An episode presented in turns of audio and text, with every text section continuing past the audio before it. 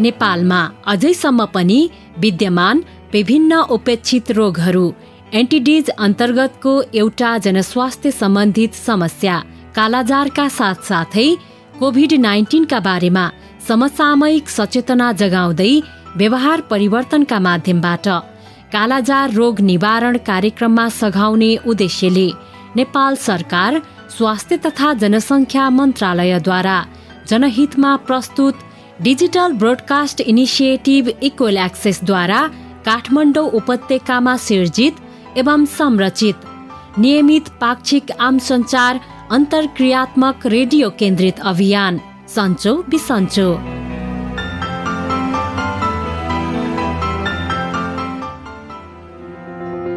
नमस्कार। नियमित पाक्षिक रेडियो लहर सन्चो बिसन्चोको यस नयाँ भेटघाट र भलाकुसारीमा तपाईँ प्रिय सहभागी श्रोताहरूलाई स्वागत गर्छौ म उपेन्द्र।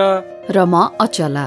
सन्चो बिसन्चो रेडियो लहरको यस पछिल्लो प्रस्तुतिमा सधैँ जस्तै उपेक्षित रोग कालाजार र वर्तमान समकालिक जनस्वास्थ्य सम्बन्धी अर्को सवाल एवं सरोकार कोभिड नाइन्टिनका बारेमा केन्द्रित रहेर देशभरिका सहभागी श्रोतालाई जानकारी गराउनका लागि प्रत्येक पल्ट जस्तै आज पनि हामी आएका छौँ।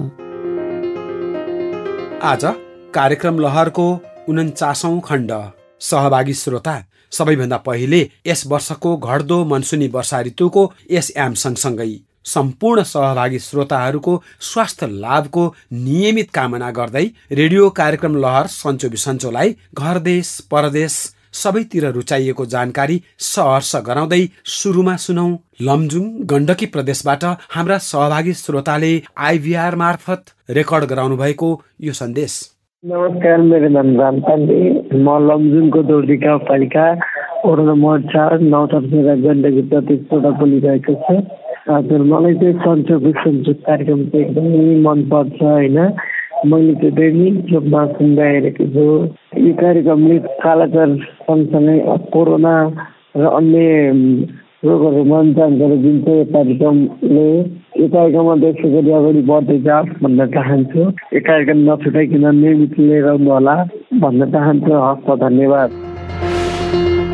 मानव जीवन र मानव सभ्यतालाई चुनौती दिने विभिन्न रोगहरू विरुद्ध हाम्रो देशको पूर्वी कोशी भेगको एउटा पालिकाले आफ्नो र छरछिमेकको बस्तीभित्र सृजनात्मक र रचनात्मक ढंगले विकासका विभिन्न कार्यकलापहरू कार्यान्वयन गर्दै एउटा नमूना उदाहरण प्रस्तुत गरिरहेछ। देशका सात सय त्रिपन्नै पालिकाहरू मध्येकै कोशी भेगको मानेभन्ज्याङ पालिकाका हाम्रा सहकर्मी पात्रहरू आफ्नो बस्तीका नागरिकहरूका स्वास्थ्यप्रति चेतनशील हुँदै रचनात्मक ढंगले प्राथमिकताका साथ योजनाहरू बुन्छन् अनि थोरै बजेटमा प्रभावकारी ढंगले समुदायका बाल बालिका प्रौढ महिला युवा त्यसै गरी शारीरिक अपाङ्गता भएका वर्गसम्मको सुरक्षा कल्याण र विकासका लागि प्रतिबद्ध छन्।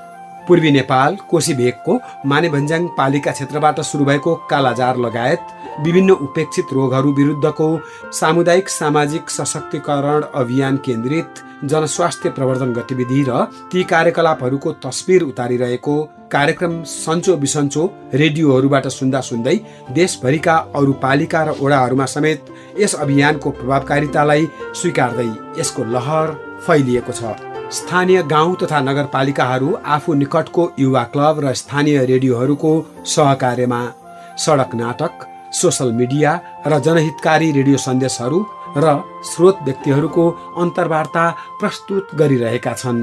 अब सुनौ यसपल्ट हाम्रा तिनै परिचित जागरिला साथीहरू कहाँ पुगेका छन् त? अनि के गर्दैछन्? जाउँ सँगै सँगै हाम्रा प्रिय सहकर्मीहरूको बस्तीको नयाँ गतिविधि थाहा पाउन।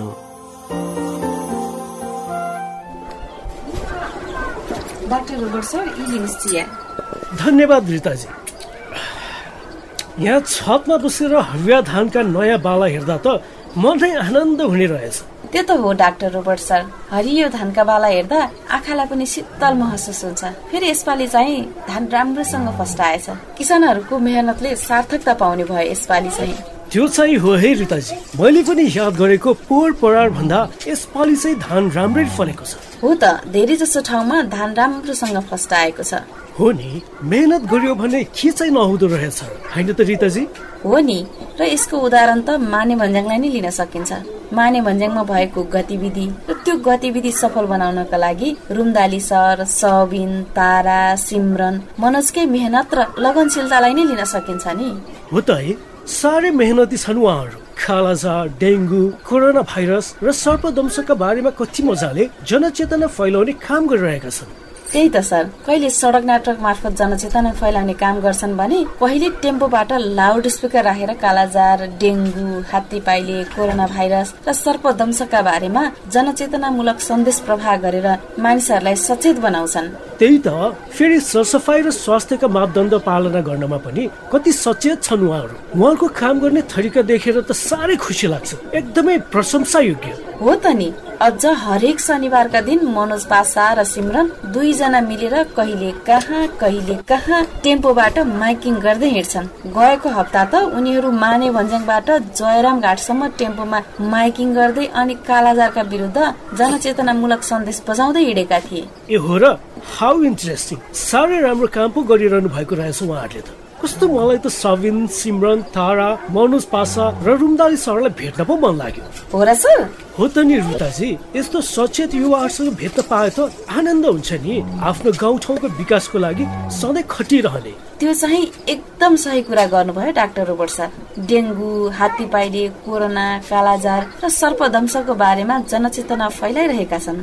हुन त उहाँहरूले पहिलादेखि नै कालाजारको बारेमा जनचेतना फैलाउने काम गरिरहनु भएको थियो। अब त झन् डेङ्गु हात्ती पाइले कोरोना भाइरस र सर्पदंशका बारेमा पनि जनचेतना फैलाउन थाल्नु भएको छ। एकदमै राम्रो। हो त सर हामी पनि यहाँ भङ्गेरीमा उहाँहरूले जस्तै कालाजार डेङ्गु हात्ती पाइले कोरोना भाइरस र सर्पदंशका बारेमा जनचेतना फैलाइरहेका छौँ र यो काम निरन्तर गरि नै रहन्छौँ। एकदमै राम्रो सोच हो रिताजी तपाईँको। हामीले जनचेतना नफैलाए कसले फैलाउँछ? हो कि होइन भन्नुहोस् त। हो त नि सर। ल रिताजी चिया पनि पिएर सकियो। अब म निस्किनु पर्ला माने भन्ज्याङतिर। ए लागिहाल्नुहुन्छ? खाजा खाएर जानु भएको भए हुन्थ्यो नि। म बनाइहाल्छु। होइन रिताजी म निस्किन्छु। बिहानको आठ बजिरहेको छ। शीतलमै हिँडेको राम्रो। बरु घुर्मी चाहिँ कताबाट जाने हो नि? घुर्मी चाहिँ तपाईँ पहिला खुर्कोट जानुहोस् अनि खुर्कोटबाट घुर्मी जाने बाटो आउँछ। अनि त्यहाँबाट माने भन्ज्याङ ए हुन्छ रिताजी। म निस्किएँ त्यसो भए। तपाईँको आतिथ्य सत्कारको लागि एकदमै धेरै धन्यवाद। अब तपाईँको आतिथ्य सत्कार गर्न पाउनु त मेरो भाग्य नै हो नि सर। फेरि तपाईँसँग कुरा गर्दा कति धेरै कुराको ज्ञान हुन्छ त्यही भएर तपाईँलाई पनि धेरै धेरै धन्यवाद छ। हस् त अहिले मन लाग्छ। फेरि फेरि भेटौँला। बाई नमस्ते। नमस्ते। Bye bye. शुभ यात्रा सर। धन्यवाद।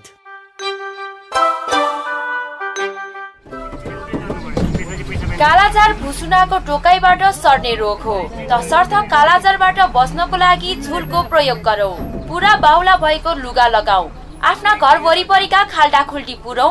सरसफाइमा ध्यान दिउँ सिमरन बहिनी एकछिन आराम गर्नुहोस्। तपाईँले घुर्मी आएदेखि नै माइकिङ गरिरहनु भएको छ। स्वर सुक्ला फेरि। हुन्छ मनोज दाई। बरु कालाजारको सन्देश नै पो बजाउने हो कि मनोज दाई? भइहाल्छ नि सिमरन बहिनी। न यो पानी खाऊ। हस् दाई। ओह, मनोज पासर र सिमरनजी नमस्कार है मेरो तर्फबाट। ओहो डाक्टर रोबर्ट सर नमस्कार है। मेरो तर्फबाट पनि नमस्कार छ है डाक्टर रोबर्ट सर। अनि डाक्टर रोबर्ट सर कहाँबाट उदयपुरको घुर्मीमा आउनु भएको नि? अँ खासमा म भङ्गेरी रिताजीकोबाट माने फन्जेङ जाउँ भनेर हिँडेको। अनि यहाँ तपाईँहरूले माइकिङ गरिरहनु भएको सुने अनि गाडीबाट ओर्लिहालेको। ए हो र सर। हो नि। रिताजीले त भन्नु नै भएको थियो कि तपाईँ दुईजना हरेक शनिबार माइकिङ गर्दै हिँड्नुहुन्छ भनेर। अनि तपाईँहरूको कामको तारिफ पनि गर्दै हुनुहुन्थ्यो रिताजीले। ए हुन पनि तपाईँहरूले एकदमै सराहनीय काम गरिरहनु भएको छ। टेम्पोमा लाउड स्पिकर राखेर कालाजार विरुद्ध जनचेतनामूलक सन्देश बजाइरहनु भएको छ। अझ टेम्पोको छतमा त धारा भएको झार साबुन सेनिटाइजर मास्क सेनिटरी प्याड पनि राख्नु भएको रहेछ। कस्तो राम्रो। धन्यवाद अब कालाजारको विरुद्ध जनचेतना फैलाउने काम त निरन्तर गरिरहने हो सर। गएको हप्ता माने भज्याङबाट टेम्पोबाटै जनचेतना फैलाउने काम गरेका थियौँ सर। अँ अनि आज चाहिँ हामी माने पञ्चाङबाट उदयपुरको घुर्मीसम्म आइसकेका छौँ। ए कस्तो राम्रो। तपाईँहरूलाई भेट्न एकदमै मन लागेको थियो। बाछैमा भेट भयो। सर टेम्पोमा बसेर कुराहरू। तपाईँ पनि हामीसँगै जाउँ त। होइन सिमरन? हो नि मनोज दाई। आउनुहोस् न सर। बस्नुहोस्। हस् धन्यवाद। तपाईँहरूले एकदमै राम्रो काम गरिरहनु भएको छ। तपाईँहरूको कालाजार विरुद्ध जनचेतना फैलाउने काम देखेर चाहिँ साह्रै खुसी लागेको छ मलाई। यसरी नै यस कामलाई जारी राख्नु होला त्यो त जारी राखिहाल्छु नि सर। अब चाहिँ माइकिङ गर्दै लागौँ है त। हुन्छ हुन्छ। ल मैले टेम्पो स्टार्ट गरेँ है त। हस् हुन्छ।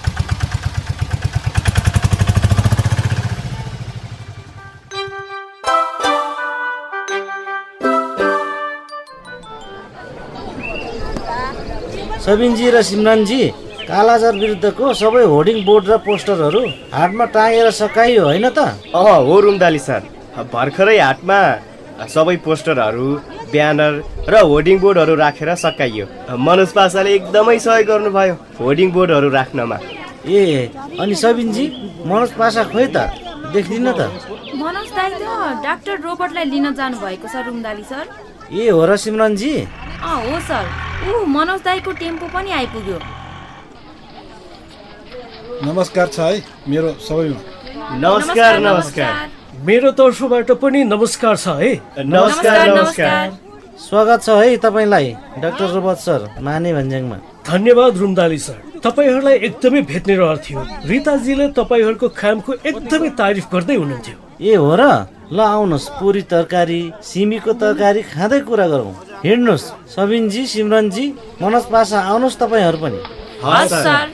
अनि रुमदाली सर हातमा त कालाजार सम्बन्धी पोस्टरहरू ब्यानरहरू र होर्डिङ बोर्डहरू कति मजाले ठाउँ ठाउँमा राख्नु भएको रहेछ।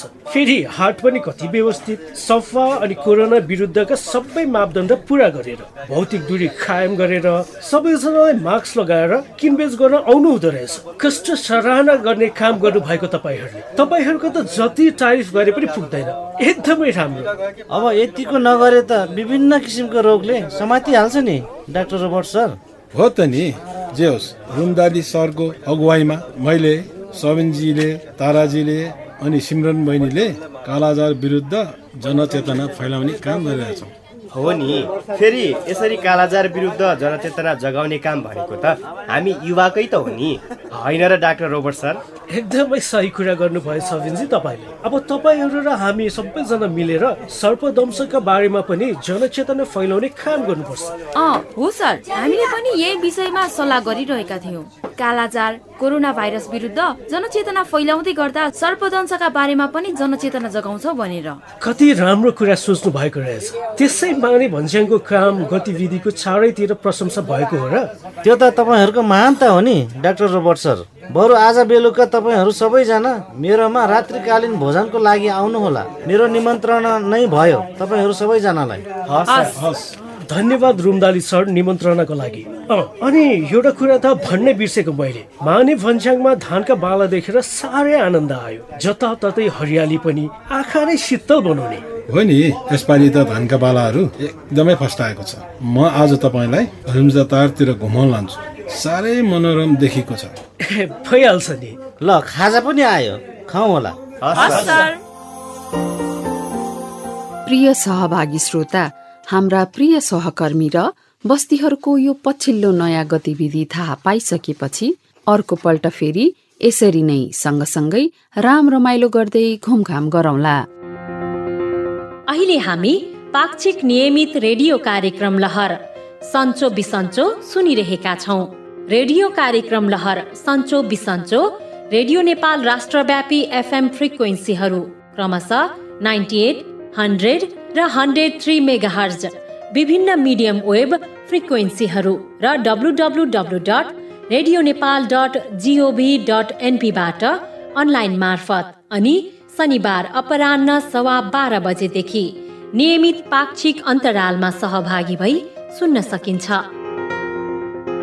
सहभागी श्रोता रेडियो कार्यक्रम लहर सन्चो बिसन्चोमा हामीले बरोबर उपेक्षित रोगहरू भनी उपेक्षा गरिएका रोगहरूको निश्चित समूहलाई चिनाउँदै आएका छौँ जसलाई अङ्ग्रेजीमा नेग्लेक्टेड ट्रपिकल डिजिजेस भनेर वर्गीकृत गरिएको छ।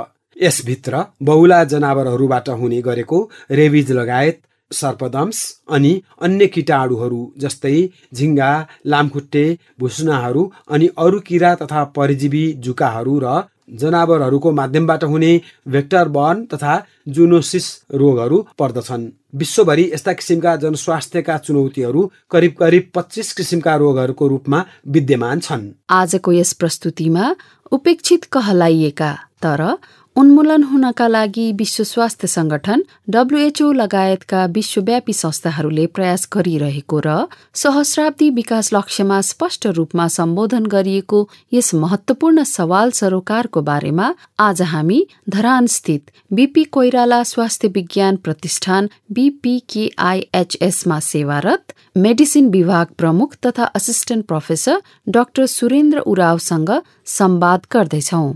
म सुरेन्द्र उराव म यहाँ बिपी कोइराला स्वास्थ्य विज्ञान प्रतिष्ठान धरानमा मेडिसिन विभागमा एसिस्टेन्ट प्रोफेसरको रूपमा कार्यरत छु। हिजो आज कालाजार रिल्याप्स भएको छ अथवा फेरि पनि दोहोरिएको छ त्यो पनि भनिन्छ। त्यो के कारण होला? यो दोहोऱ्याएर पुनः कालाजार हुने भन्छौँ हामी रिल्याप्स होइन।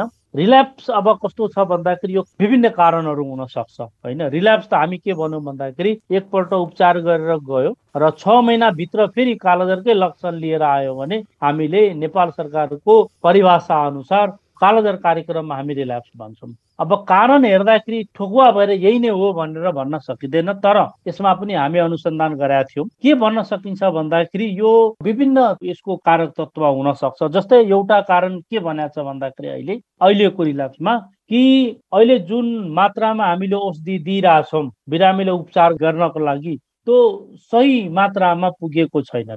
डोज चाहिँ कम भयो भनेर हामी भनिरहेछौँ। जसले गर्दाखेरि डोज कम भएपछि केही समयको लागि निको हुने र फेरि बल्झेर आउने भनेर भनिरहेको र यो अहिले अघि पनि भनेको थिएँ कि पहाडतिर जुन हाम्रो पश्चिमतिर डाक्टर साहबहरू अहिले यो बारम्बार यो कुराहरू निकालिरहेछन् कि जुन हामी कालोजरलाई दिने जुन डोज मात्रा जुन औषधि हो त्यो पुगेको छैन जसले गर्दाखेरि रिल्याप्स भएर तपाईँको भइरहेछ होइन? दोस्रो कारण के हो भन्दाखेरि रिल्याप्स हुने कारण शरीरको उसको जुन छ नि बनावट हामी इम्युनोलोजिकल बनावट भन्छौँ त ह्युमेन सिस्टम हामी भन्छौँ। सबैले रिल्याप्स हुँदैन। कसै कसैलाई तपाईँको यो जुन कि हामीले पनि थाहा हुँदैनको कारण के हो भन्दाखेरि त्यो कारण चाहिँ अब इपिडोमोलोजिकल कारण क्लिनिकल कारण या उसको शरीरको जेनेटिक कारण के हो त्यो कारणमा त्यो भर पर्छ। शरीरको बनावट इम्युन सिस्टमको कारणले कसैलाई कम्प्लिटली के हुन्छ भन्दाखेरि औषधि दिँदाखेरि कम्प्लिटली त्यसको पारासाइटलाई तपाईँले उसले नष्ट पार्छ। र कसै कसैले के हुन्छ भन्दाखेरि त्यो सबै पारासाइटले त्यो शरीरकोमा जुन छ नि नष्ट पार्न सक्दैन र त्यो बाँकी रहेको कुनै कुना काप्चामा लुकेको पारासाइट जुन छ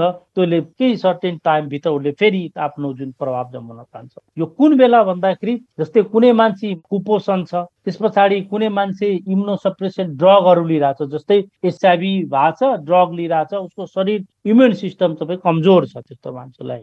त्यस्तो त्यस्तो मान्छेले के हुन्छ भने रिल्याप्स हुने चान्सेस तपाईँको बढी हुन्छ। इम्युन कम्प्रोमाइज इम्युनोसप्रेसन ड्रग्सहरू लिइरहेको हुन्छ त्यस्तो मान्छेलाई। त्यस पछाडि के हुन्छ भन्दाखेरि अहिले हामी के भन्छौँ भन्दाखेरि रिल्याप्स हुने कारण हेल्दी मान्छेमा पनि रिल्याप्स हुन्छ। तर त्यो मान्छेको इम्युन सिस्टम जुन बेला अलिक कम भइहाल्छ त्यतिखेर कालाजार मात्रै होइन अरू अरू बिरामी जस्तै टिबी पनि त्यसरी रिल्याप्स हुने सम्भावना हुन्छ। त्यस कारण यसलाई समराइज गर्दाखेरि मोटामोटी के देखियो भन्दाखेरि एउटा औषधिको कारण कम डोज भएर एउटा रिल्याप्स हुन्छ भने अर्को चाहिँ शारीरिक बनावट हामीले जस्तै इम्युन कम्प्रोमाइज डिजिजहरू छ इम्युनोसप्रेसन थेरापीहरू औषधिहरू लिइरहेछ जस्तै एचआइभी त्यसपछि मालनरिस्ट होइन?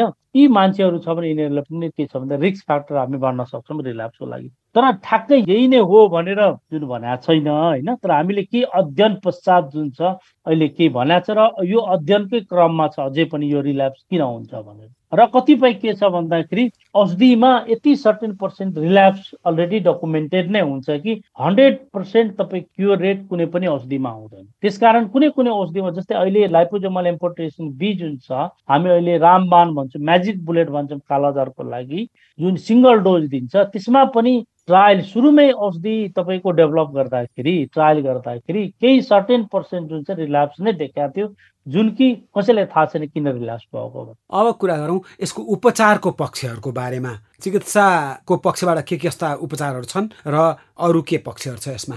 अहिले उपचारको सन्दर्भ भन्नुपर्दा नेपालले धेरै फड्को मारिसकेका छ। नेपाल सरकारको डब्लुएचओको र अरू पार्टनर साझेदार संस्थाहरूको सहयोगले मलाई लाग्छ कि यसमा चमत्कारै भएको छ सर अहिले। फेरि दोहोरेर हेर्दाखेरि पछाडि अहिले हामी धेरै होइन दस वर्ष अगाडि पछाडि हेरेर हेर्दाखेरि या पन्ध्र वर्ष पछाडि हेर्दाखेरि जुन बेलादेखि म कालाजारमा काम सुरु गरेँ त्यतिखेर बिरामीले उपचार गर्दाखेरि तिसवटा सुया लिनु पर्थ्यो। जुन कि सोडियम स्टिभो गुल्कोनेट भन्छ कि दुइटै बटकमा पुनाटमा पछाडि एकदमै पेनफुल हुन्थ्यो र उपलब्ध पनि हुन गाह्रो हुन्थ्यो त्यो औषधि जुन कि मान्छेहरू तराईका मान्छेहरू लारिया सराई दरभङ्गा गएर उपचार गरेर आउँथे र पुरा कम्प्लिट औषधि उपचार नगरेको बिचमा पनि भागेर आउँथे धेरै नै पेनफुल भएर हुन्थ्यो। त्यो तिस दिन लिनुपर्ने हुन्थ्यो। धेरै मान्छेहरू पनि मरे। मलाई लाग्छ दुई हजार चार पाँचतिरको कुरा हो। धेरै मान्छेहरू मरेका छन् यो औषधिले गर्दा पनि। कार्डियोटोक्सिसिटी भएर त्यो। त्यस पछाडि औषधिको विकास हुँदै गयो। दुई हजार सात आठतिर तिसवटा सुई लिनुको सट्टा त्यसलाई हटाएर त्यसलाई रिप्लेस गरेर मुखबाट खाने ट्याब्लेट कालाजरको उपचारको लागि आयो र नेपाल सरकारले दुई हजार सात आठदेखि पुरै कालाजर भएका जिल्लाहरूमा कार्यक्रम सुरु गरे र उपलब्धता त्यही आधारमा तपाईँ कालाजरको उपचार सुरु भयो। दुई हजार आठदेखि बिरामीले अठाइस दिन गोटी खानु पर्थ्यो दिनको दुई टाइम बिहान र बेलुका खानु पर्थ्यो राम्रो थियो सुरुमा तर पाँच वर्ष पछाडि त्यो औषधि पछाडि फेरि अघि भने जस्तै रिल्याप्स जुन छ के भयो भन्दाखेरि धेरै नै सुरु भयो। त हामी पनि अनुसन्धान हामी यहाँ गरेका थियौँ पिपीमा कि एक वर्षभित्र छ महिनाभित्र सयमा दस एघारजना रिल्याप्स भएर आउन होइन अब यो पनि भएन भनेर त्यो औषधिलाई फेरि परिवर्तन गरेर दुई हजार सोह्रदेखि एक डोजमा कालाजार निको हुने लाइपोजोमल एम्पोटेसन बी नेपाल सरकारले सुरु गर्यो। र अहिले पनि नेपाल सरकार दुई हजार सोह्रदेखि सिङ्गल डोज लाइपोजोमल एम्पोट्रेसन दिइरहेछन् र कतै कतै डाक्टर साहबहरूको आफ्नै डिसिजन अनुसार त्यसलाई तिन दिन पनि डोज मिलाएर लाइपोजोमल एम्पोट्रेसन दिइरहेछ त्यस कारण यसरी हेर्दाखेरि औषधिको विकासमा कालाजर उपचारको क्रममा हेर्दाखेरि धेरै विकास भएको छ। र अहिले नेपाल सरकारले औषधि चाहिँ सबै कालाजार बिरामीलाई निशुल्क उपलब्ध गराइरहेछ खास गरिकन जहाँ जहाँ कालाजार उपचार केन्द्र नेपाल सरकारले तोकेको छ त्यो ठाउँ। र यो जुन कालाजार उपचारको लागि नेपाल सरकारले जुन छ उपचारको लागि औषधि मात्रै होइन उपचार गर्ने डाक्टर साहबहरू नर्सिङ कर्मचारीहरू र त्यसमा सहयोगी गर्ने कर्मचारी समेत उहाँहरूले ट्रेनिङहरू दिएर उहाँहरूले एकदम सिप दिएर जुन छ नि त्यसरी उपचार गरिरहेछन्। र नेपाल सरकारले जुन छ नि अहिले हेर्दाखेरि एक त औषधि उपलब्धतामा निशुल्क गराएको छ भने बिरामीलाई यातायात खर्च बापत दुई हजार होला अहिले सायद बढाछन् क्या त्यस पछाडि अस्पतालहरूमा जहाँ बिरामीको डायग्नोसिसको लागि निदानको लागि जुन खर्च हुन्छ भनेर एक बिरामी बराबर पाँच हजार रुपियाँ उपलब्धता नेपाल सरकारले गराएको छ। भनेको मतलब के हो भन्दा उपचार निदानको लागि नेपाल सरकारले कालाजर उपचार केन्द्रहरूमा औषधि त्यस पछाडि डायग्नोसिसको लागि पाँच हजार रुपियाँ र यातायात खर्चको लागि बिरामीहरूलाई पनि त्यसरी नेपाल सरकारले प्रोग्राममा ल्याइसकेका छन्। अब कुरा के रह्यो भन्दाखेरि पहाडतिर तराईतिर होइन जहाँ जहाँ सुविधा छ उहाँहरूको जुन चाहिँ नेपाल सरकारले यदि उहाँहरूको माग भए बमोजिम चौबिस घन्टाभित्र औषधि उपलब्ध गराउने उहाँले प्रतिबद्धता गराए बमोजिम त्यो गराइरहनु भएको छ। र अहिले नेपाल सरकारले हामीलाई औषधि जुन चाहिँ लाइपोजमल एम्पोटिसिन कालाजारको लागि पर्याप्त मात्रामा छ। एउटा मात्र औषधि हामी चलाइरहेछौँ लाइपोजमल एम्पोट्रेसन बी र रिल्याप्सको केसमा र अन्य पिकेटिएल अरू अरू केसमा हामीले अरू औषधि जस्तै पारोमाइसिन छ मिल्टिफोसिन जुन मैले त्यो ट्याब्लेटवाला भने होइन त्यो मिल्टिफोसिन पनि छ। किनभने अन्य प्रकारको पनि कालाजार जस्तै छालामा देखिने कालाजारहरू हुन्छ। अहिले क्युटिनेस लिस्मानिसिसको कुरा चलिरहेछ। यी कुराहरू भएको हुनाले अहिले नेपालमा तिन प्रकारको औषधि हामीसँग छ। ल्याप्रोजेमल इम्पोर्टेसन बी पार्मोमाइसिन र मिल्टिफोसिन भन्ने औषधि जुन छ नि नेपाल सरकारले हामीलाई कालाजारको लागि हामीले दिइरहेछौँ। राम्रो छ। अहिले राम्रै काम गरिरहेछ ल्याम्पो सम्मेलन आशा गरौँ यो कालाजारको लागि धेरै नै प्रगति हो जस्तो मलाई लाग्छ अहिलेसम्म। यो मौसम अनुसार हो भने ऋतु अथवा यामको हिसाबले हो भने कालाजारको व्यापकता अथवा बढ्ने घट्ने हुन्छ। वर्षभरिको यदि हामीले महिना अथवा मौसम अथवा तापक्रमको हिसाबले हेर्ने हो भने। हुन त कालाजार वर्षेनी हेर्दाखेरि नि प्रत्येक महिनामा रिपोर्ट भएको देखिन्छ। जस्तै पुस महिनामा पनि छ मङ्सिर महिनामा पनि छ होइन? तर कुरा के छ भन्दाखेरि अलिक बढी केसेसहरू रिपोर्ट हुने भनेको फाल्गुनतिरबाट सुरु हुन्छ र वैशाख ज्येष्ठ असार श्रावण भदौमा तपाईँको अलिक बढी तपाईँको कालाजर केसेसहरू रिपोर्ट हुन्छ। तुलनात्मक हेर्दाखेरि मङ्सिर पुस र माघ महिनाको तुलनामा। त्यस कारण के हो भन्छ भन्दाखेरि भेक्टरको डेन्सिटी पनि दुईटा पिक छ क्या यहाँ नेपालमा। अहिले एउटा पिक छ यो पिक के हो भन्दाखेरि दसैँ अगाडि पछाडि अक्टोबर र नोभेम्बर। होइन एउटा पिक हो भन्दाखेरि अर्को भन्दाखेरि अप्रिल मे तपाईँको जुन जुन। र यो दुईटा पिकमा भेक्टरको डेन्सिटी पनि फ्लक्चुएट हुन्छ भने त्यसो कालाधरको जुन सङ्ख्या पनि यदि ट्रेन्डमा हेर्ने ग्राफमा हेर्ने हो भने दुईटा पिक देखिन्छ। त्यसै कारण यो के छ भन्दाखेरि मौसमले अब क्लाइमेट चेन्जले र यसको जुन अहिलेको अवस्था जुन चाहिँ रेनफल ह्युमिडिटी अनि त्यस पछाडि टेम्परेचर होइन यसले गर्दा पनि असर पर्छ। किनभने यो भेक्टर बर्न डिजिज हो होइन? भेक्टर जसरी प्रोलिफ्रिएट हुन्छ यसले आफ्नो ट्रान्समिसन डाइनामिक्स पनि त्यही हिसाबले डिजिज ट्रान्समिसनमा यसले त्यही हिसाबले यसले देखाउँछ। त्यस कारण यसको टु पिक्स देखियो। तर यद्यपि यसको जुन छ नि रिपोर्टिङ बाह्रै महिना कालाजार देखिएको छ नेपालमा।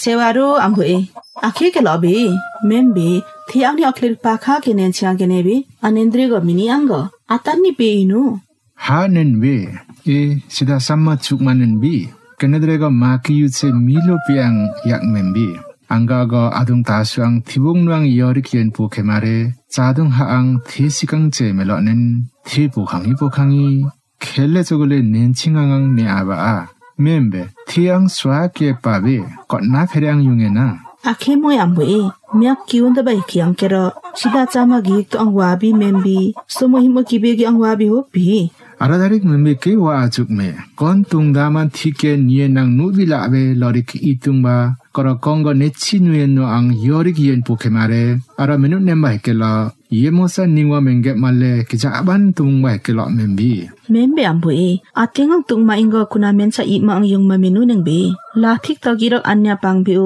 na mi sa se ti ang we le ba khene ye khi kudung ta so ang we ya waya nechi nuyen dharik sang menu rung bale somo himo pi ang ton chinyel go sida samba hare go khene go mak tungi le kyang ge meme tumu kumange nang nu ba waye bale sida pangda egang khane go nu re thiyen niel kisu sel go khene go kyasya bala rik sida samba hare meme tumu ambi kongo ki ma ke hu ban wi ara kene dre ma ki yutu ang himo ke nu menu yamjik sang yuko aincha membe ke me boken newa igek meme ten ne ambui mak tungi le kyang ge sang somo him ya yamjik su hang yugo सिदा मेचिङ माले कुभाए मो आनु खेन्नु सोरिक so मोहिम ओपे मनु नु मारे भाङ। युखोरे हेन्सिङ नेछि धारी याङ खोगेते पाङ चोगु आङवा। ए हेक्तम बान्ने वाबी। यो रिक्यरिक नोगेन्द्र चुकमे। हेकेल तामा पेक मारे भाङ आङ। kuyam geduk palen yang inang mebe kimbarecha sarik nuwa panha kemetang yamuang nogen rujukme sekha e ahim saman ke nu menu ain cha samu himu membe keme boken o seganu atingang tuk maha kuna mencha i mang ching mang yung ma menu nen yemoi niwa ke male sida pangdau usrupu कार्यक्रम सन्चो बिसन्चोमा आफ्नो विचार र पृष्ठपोषणका लागि दुईवटा IVR टोल free नम्बरहरू क्रमशः NTC प्रयोग गर्ने सहभागीका लागि सोह्र साठी शून्य एक शून्य शून्य सात शून्य एक र एनसेल प्रयोग गर्ने सहभागीका लागि अन्ठानब्बे शून्य पन्ध्र एकहत्तर सात आठ नौमा आफ्नै स्वरमा रेकर्ड गराउन सक्नुहुन्छ। रेकर्ड गराउँदा कृपया आफ्नो नाम पालिका र ओडा सहित बताएर आफ्नो विचार रेकर्ड गराउनुहोला। सम्झनाका लागि दुईवटा आइभीआर टोल फ्री नम्बरहरू फेरि एकपटक क्रमशः एनटिसी प्रयोग गर्ने सहभागीका लागि सोह्र साठी शून्य एक शून्य शून्य सात शून्य एक र एनसेल प्रयोग गर्ने सहभागीका लागि अन्ठानब्बे शून्य पन्ध्र एकहत्तर सात आठ नौ। सहभागी श्रोता आज प्रस्तुत यिनै अन्तर्वस्तु र संवादसँगै कार्यक्रम लहर सन्चो बिसन्चको यस उन्चासौँ खण्डबाट। कार्यक्रम संरचना सहकर्मीहरू सविन निरोसन भूपेन्द्र पुरञ्जनी र दिनेशसँगै म उपेन्द्र। अनि म अचला बिदा माग्छौ। अर्को पल्ट यसै समयमा फेरि पनि यसै गरी भेटघाट गर्न आउने नै छौ। नमस्ते, नमस्ते।